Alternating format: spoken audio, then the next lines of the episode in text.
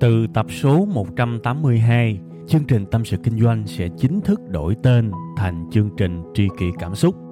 Xin trân trọng thông báo đến quý khán thính giả. Chào các bạn. Mỗi sáng thứ hai chẳng có niềm vui và cái sự hào hứng nào nhiều hơn ngoài cái việc có thể ngồi trước micro trò chuyện với các bạn trong chương trình Tâm sự Kinh doanh. Ngày hôm nay tôi nói về một cái chủ đề Nói thật tôi cũng chả biết gọi nó là cái gì Đam mê thì cũng không đúng Nhiệt huyết thì cũng không đúng Thôi thì tạm gọi nó là không tên Và chúng ta đi vào vấn đề để các bạn hiểu nha Tôi muốn hỏi các bạn một câu Bạn yêu sản phẩm của mình tới mức nào? À, giả sử bạn đang kinh doanh quần áo Bạn yêu quần áo của mình tới mức nào? Mất một cái bạn có buồn hay không? Dơ một cái bạn có buồn hay không? Bạn đang kinh doanh vật liệu xây dựng bạn yêu những cái tấm tôn, những cái tấm lợp, những bao xi măng, những cái đống cát, những viên sỏi của mình tới mức nào. Có thể các bạn không tin, nhưng mà từng cái nhỏ như vậy chính là một trong những yếu tố quyết định bạn có đủ lâu dài để làm một công việc nào đó hay không. Tôi sẽ nói các bạn nghe câu chuyện của tôi. Tất cả những video, những cái audio và những bài viết của tôi, tôi luôn luôn là người đọc nó nhiều nhất. Một cái video khi mà publish lên post lên trên YouTube, tôi xem nó ít nhất là 10 lần. Tôi xem nó từ khi mà tôi nhận bản dựng của nhân viên dựng phim rồi cho tới khi nó bắt đầu được xuất bản thì tôi ngồi đó và tôi là người xem đầu tiên. Và đến vài ngày hôm sau tôi lại xem lại. Bởi vì đơn giản tôi rất yêu những sản phẩm của mình làm ra. Tôi thực sự yêu nó bởi vì tôi đã dốc hết sức để sản xuất ra những cái học liệu như vậy. Đó là những cái lần móc ruột móc gan và đúc kết trải nghiệm của mình bao gồm những cái sự cay đắng mà mình đã trải nghiệm trong quá khứ để có thể mang lại cho các bạn những kinh nghiệm như vậy, gói gọn lại trong vài phút video. Và đó cũng là cái thành quả lao động của những cái giờ mà mướt mồ hôi ở trong phòng thu để gào thét ngay cả trong những cái lúc mà cổ họng mình đau rát, mình đang bị bệnh. Thậm chí là mình vừa mới đi bác sĩ về, mình vẫn phải làm. Và mình dốc hết trái tim của mình vào, mình yêu nó như vậy và cái sản phẩm đó ra đời, thực sự nó chứa đựng trái tim của mình. Và cũng vì tôi rất yêu những cái sản phẩm của mình như vậy. Nên, nếu có những cái lời chửi rủa, có những cái sự phản đối, có những cái lời không hay, thậm chí là miệt thị, tôi không quan tâm. Bởi vì tôi biết, chỉ mình tôi biết, tôi đã cố gắng làm ra cái sản phẩm đó. Nó to lớn tới mức nào. Bạn không thể nào làm lâu dài được nếu bạn không yêu những gì bạn làm ngay cả khi tình yêu của các bạn trắc trở nhiều thử thách, nhiều sự cản trở, bạn đừng quan tâm gì cả. Bạn chỉ cần quan tâm duy nhất một thứ cho tôi. Hỏi chính mình, tôi có yêu những gì mình đang làm hay không? Chỉ cần câu trả lời là có. Tất cả mọi thứ khác là chuyện nhỏ. Tất cả mọi thứ khác là chuyện nhỏ, chỉ cần có tình yêu. Tôi tiếp xúc với rất nhiều người và tôi thấy hình như các bạn bị bệnh than nhiều quá bạn làm cái gì các bạn cũng than. Cực quá, ít tiền quá, vất vả quá. Những cái tình huống như vậy, tôi thường hỏi họ duy nhất một câu thôi. Em à em có đang yêu những gì em đang làm hay không? Trả lời với anh có hay không không cần giải thích. Nếu có thì làm tiếp đi, còn nếu không có, nghỉ. Kiếm cái mình thích, mình làm. Chứ mà đừng có tra tấn tinh thần con người mình như thế. Em thử cái cái cảm giác em bị ép yêu một người mà em không yêu đi, rồi em sẽ hiểu vậy tại sao em lại ép chính bản thân mình làm cái công việc mà em không yêu thích? Em đang đánh đổi à? Hay là em đang bán cuộc đời của mình với giá rẻ? Hay là em muốn trả thù đời hay là sao đó? Em phải tỉnh táo lên chứ.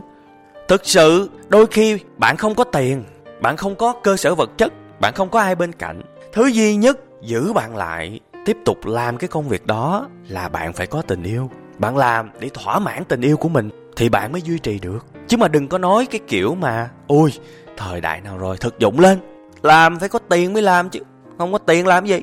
Thì xin thưa với những bạn như vậy, bạn cứ nhìn đi, rồi các bạn sẽ thấy. Cuộc đời sẽ cho các bạn thấy suy nghĩ đó là suy nghĩ vớ vẩn. Bởi vì các bạn để ý đi, những cái kẻ khôn lỗi như vậy thực dụng như vậy thì tiền cũng không có nhiều, cuộc sống của họ cũng đầy lo toan. Ngay cả cái diện mạo bề ngoài họ cho các bạn thấy là họ có vẻ giàu, nhưng chỉ họ biết được cuộc sống của họ có gì trọng thôi.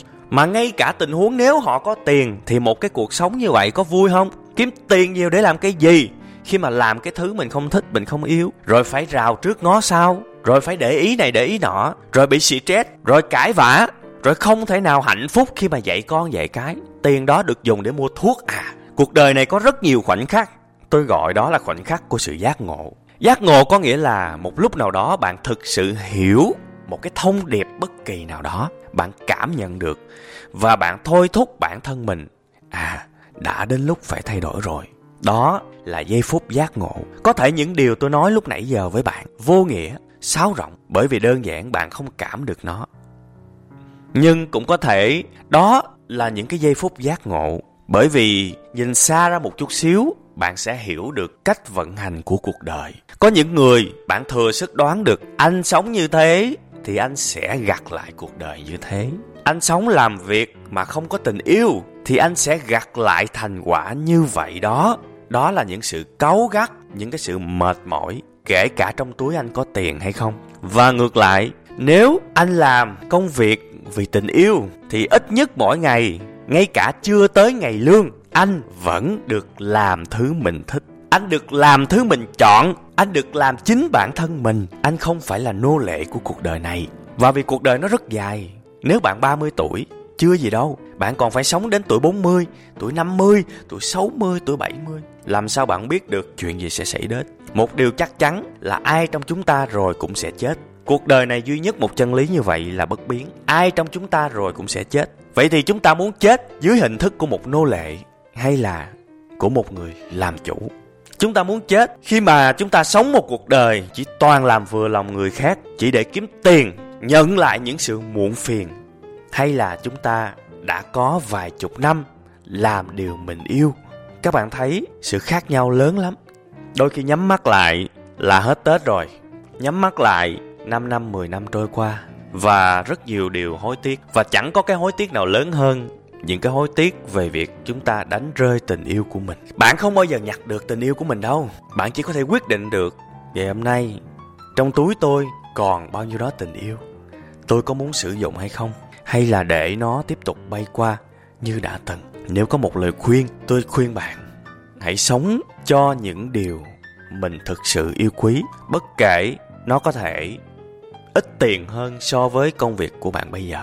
Bất kể thành công nó có thể đến muộn hơn, nhưng nó xứng đáng. Bản thân tình yêu với công việc đã là một thứ gì đó vô giá rồi. Bạn đừng có quy nó ra tiền, bởi vì không có cái gì mua được điều đó đâu.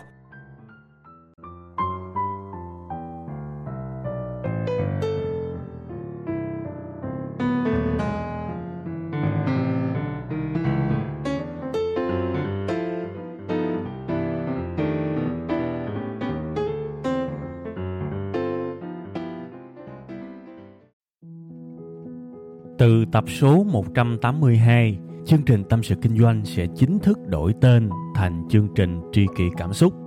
Xin trân trọng thông báo đến quý khán thính giả. Cảm ơn tất cả quý vị khán giả đã ủng hộ và yêu thương chúng tôi trong suốt thời gian nhiều năm qua.